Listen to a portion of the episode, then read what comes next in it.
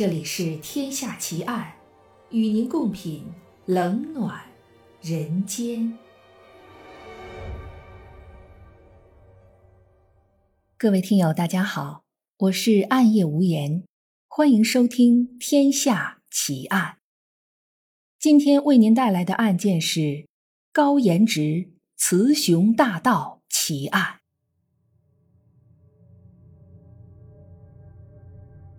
在《天下奇案》的第七十六集里，我们讲了美国著名的连环杀手理查德·拉米雷兹。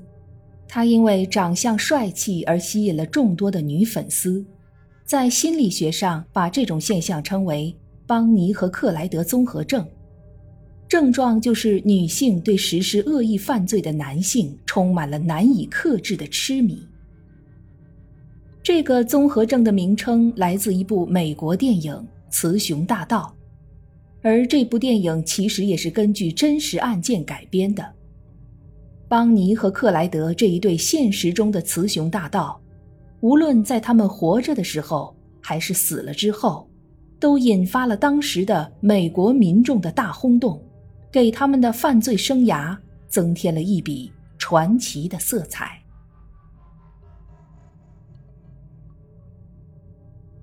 一九三三年四月的一天，美国密苏里州乔普林市警察局接到一个报警电话。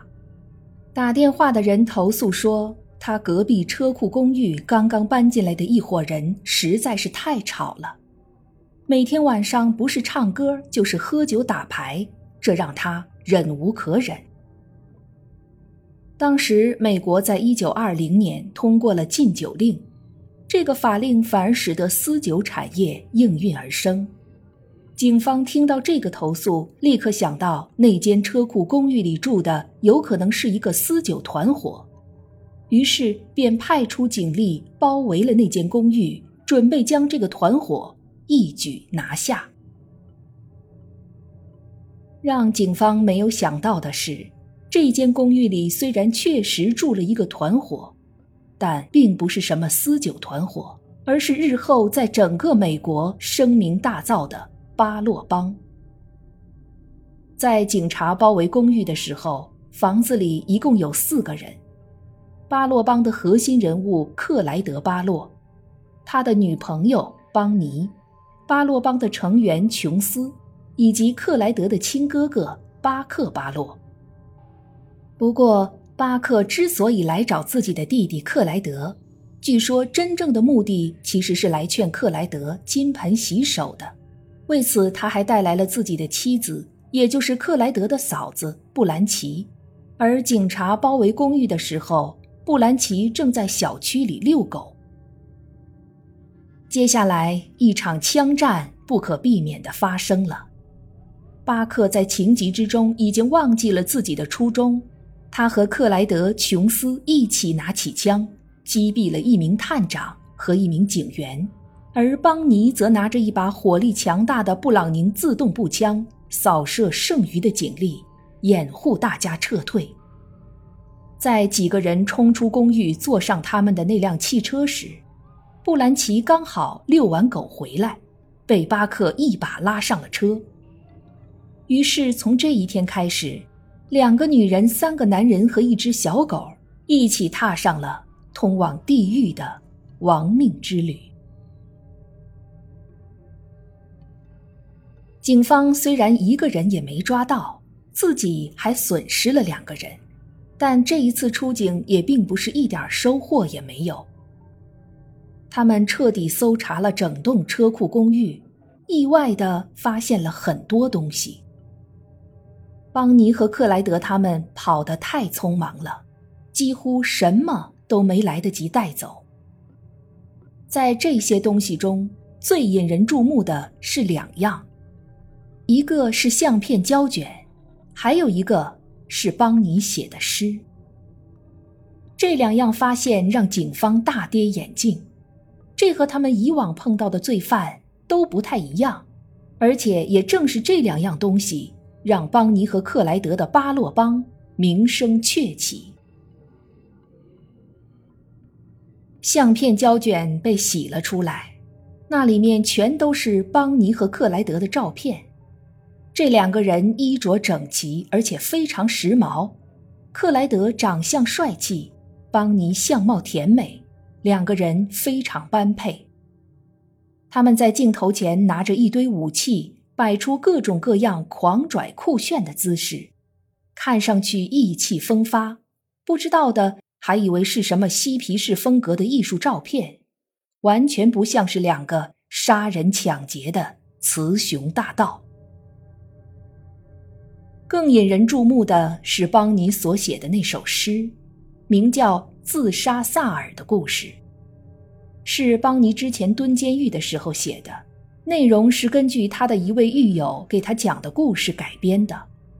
说有一个姑娘，外号自杀萨尔，为了自己的情夫杰克而入狱，然而他在狱中却听到杰克和前女友复合的消息。不久之后，自杀萨尔出狱了。又过了一段时间，远方传来了一个消息：有一个女孩杀死了一对恶棍。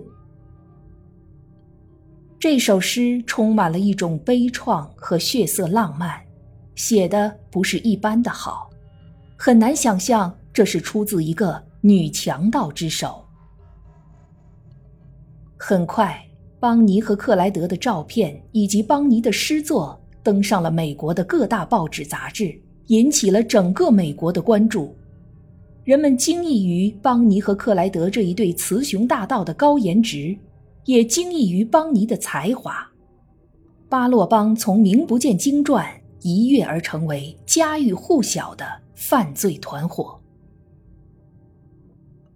好奇心促使美国的媒体开始挖掘邦尼和克莱德的过去，很快，雌雄大盗的生平经历也被写到了报纸杂志上。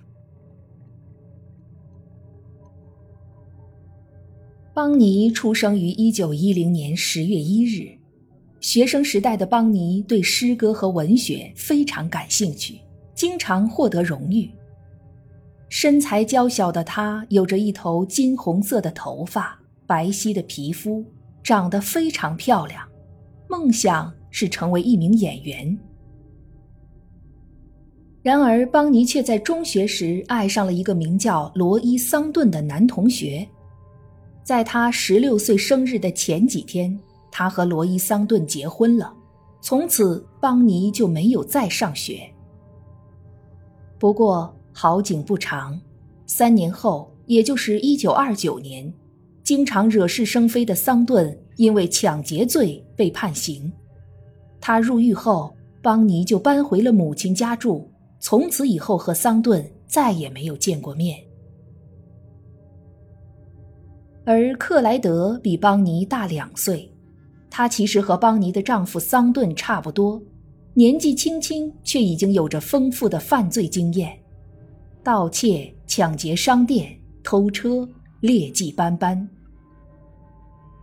一九三零年一月二十六日，这个看似普通的日子，对于邦尼和克莱德来说，却是一个天雷勾动地火的日子。这一天，克莱德在一个朋友家第一次见到了邦尼。那时，邦尼正在厨房制作热巧克力。这一年，邦尼十九岁，克莱德二十一岁。他们可以算是一见钟情，很快便坠入了爱河。然而，就在他们相爱还不到三个月的时候，克莱德因为之前犯下的抢劫和偷车的罪行而被逮捕。一九三零年四月。克莱德被送入德克萨斯州的伊斯特姆监狱农场进行劳改，在那儿的日子可不好过，除了辛苦的劳作和警卫的毒打，克莱德还要忍受一个犯人对他的性侵。不久之后，忍无可忍的克莱德打死了那个犯人，这是他第一次杀人。这次的监狱生活和第一次杀人彻底改变了克莱德，他从一个小打小闹的毛贼变成了凶狠的罪犯。一九三二年二月，克莱德被假释出狱。他出狱的第一件事就是找到邦尼，爱情使他们难舍难离。他们开始组成团伙作案，犯罪成了他们唯一的职业。一九三二年八月，邦尼和克莱德在俄克拉荷马州的一个小镇的舞会中喝酒。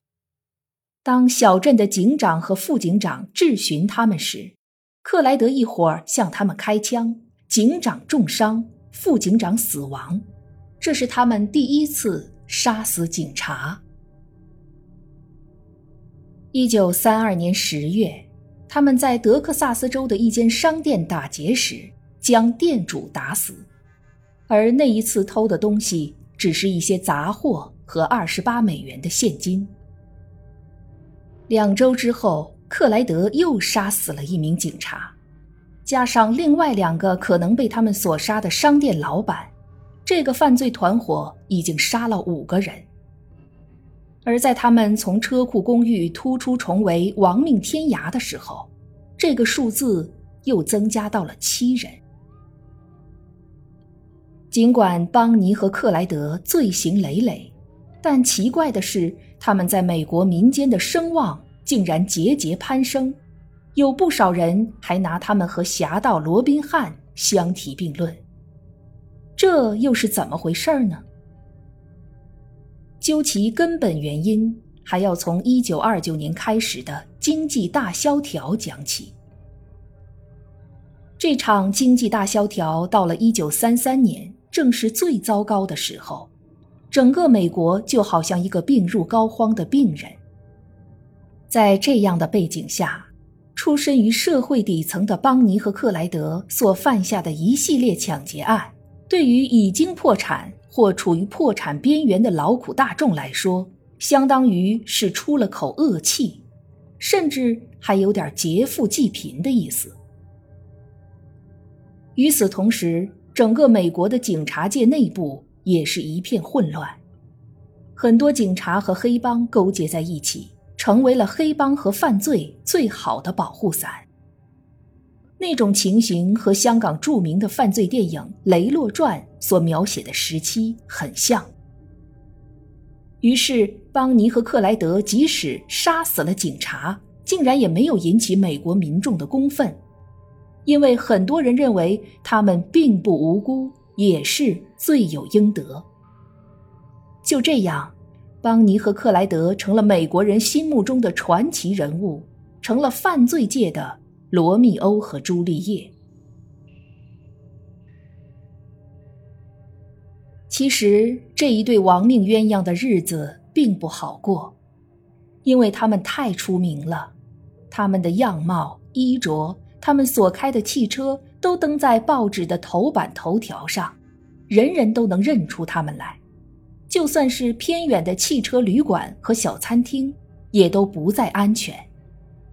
他们每天都在躲藏，不敢到任何餐馆吃饭，只有在野地里生火煮饭，而洗脸洗澡都只能在冰冷的溪水中解决。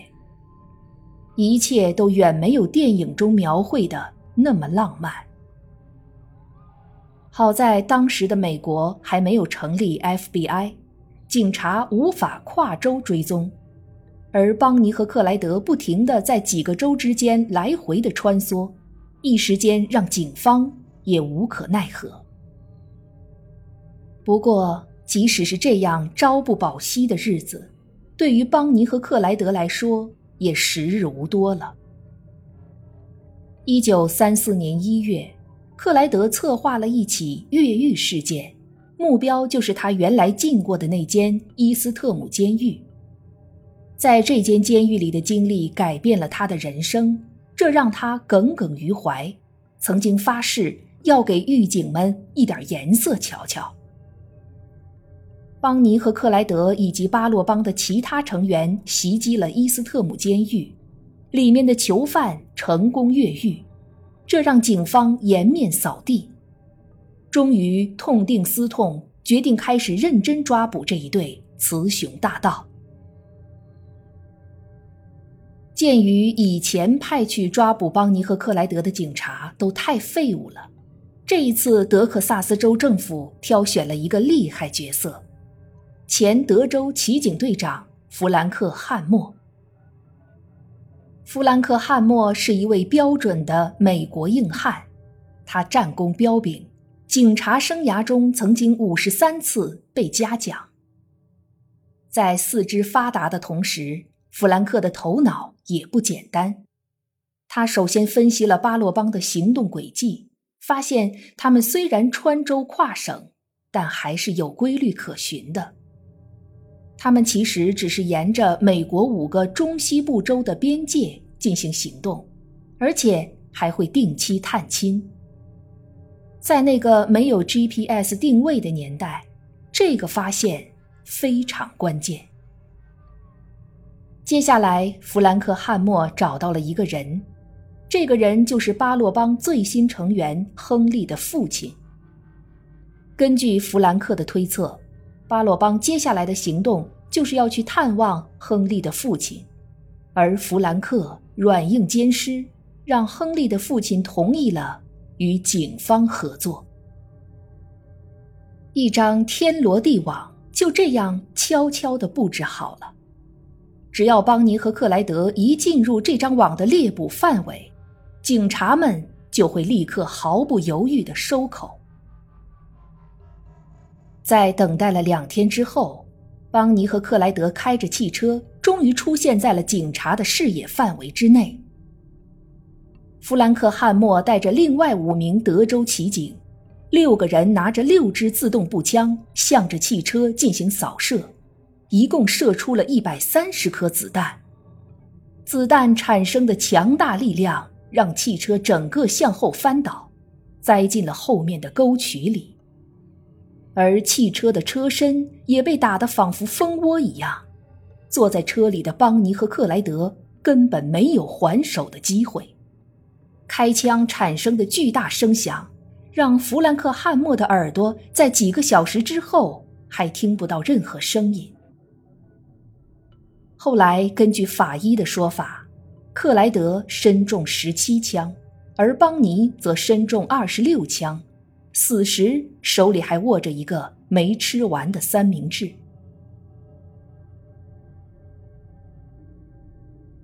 雌雄大盗就这样死在了枪林弹雨之下。然而，这件事到此还并没有结束。闻讯赶来看热闹的民众。里三层外三层的包围了邦尼和克莱德的死亡现场，甚至有人爬上了布满弹孔的汽车。狂热的人们试图拿走邦尼和克莱德身上所有能拿走的东西作为纪念。有人带走了邦尼满是血迹的裙子一角，有人收集了一捆他的头发，据说甚至有人拿出小刀打算割下克莱德的耳朵。几个小时之后，上万人涌进了这个人口只有两千人的小镇，想要一睹雌雄大盗的仪容。这使得当地酒吧的啤酒价格因此而涨了近一倍，通常十五美分一瓶的啤酒，此时卖到了将近三十美分。这一场莫名其妙的狂欢一直持续到邦尼和克莱德的葬礼。据统计。有超过两万人参加了邦尼的葬礼，这使得墓园里人满为患。邦尼的家人不得不费了很大力气，才穿过人群走到邦尼的墓地。令很多人惋惜的是，这一对同年同月同日死的雌雄大盗，最终却并没有被葬在一起，因为邦尼的家人拒绝这样做。邦尼死后留下了另一首诗，名字叫做《小路的尽头》。诗里面以邦尼的视角讲述了他和克莱德的故事，甚至预见了他和克莱德将会被追捕致死的结局。电影《雌雄大盗》就是受到了这首诗的启发，进而创作出了剧本。《雌雄大盗》这部电影还有另外一个翻译名，叫。我俩没有明天。的确，在邦尼和克莱德这一条漫长而又短暂的亡命之路上，或许有火花，有诗歌，有爱情，但唯独没有明天。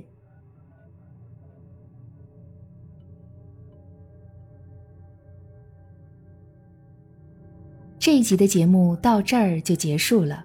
如果你喜欢我的节目，请关注我或订阅我的专辑，谢谢。我是暗夜无言，让我们下一集再见。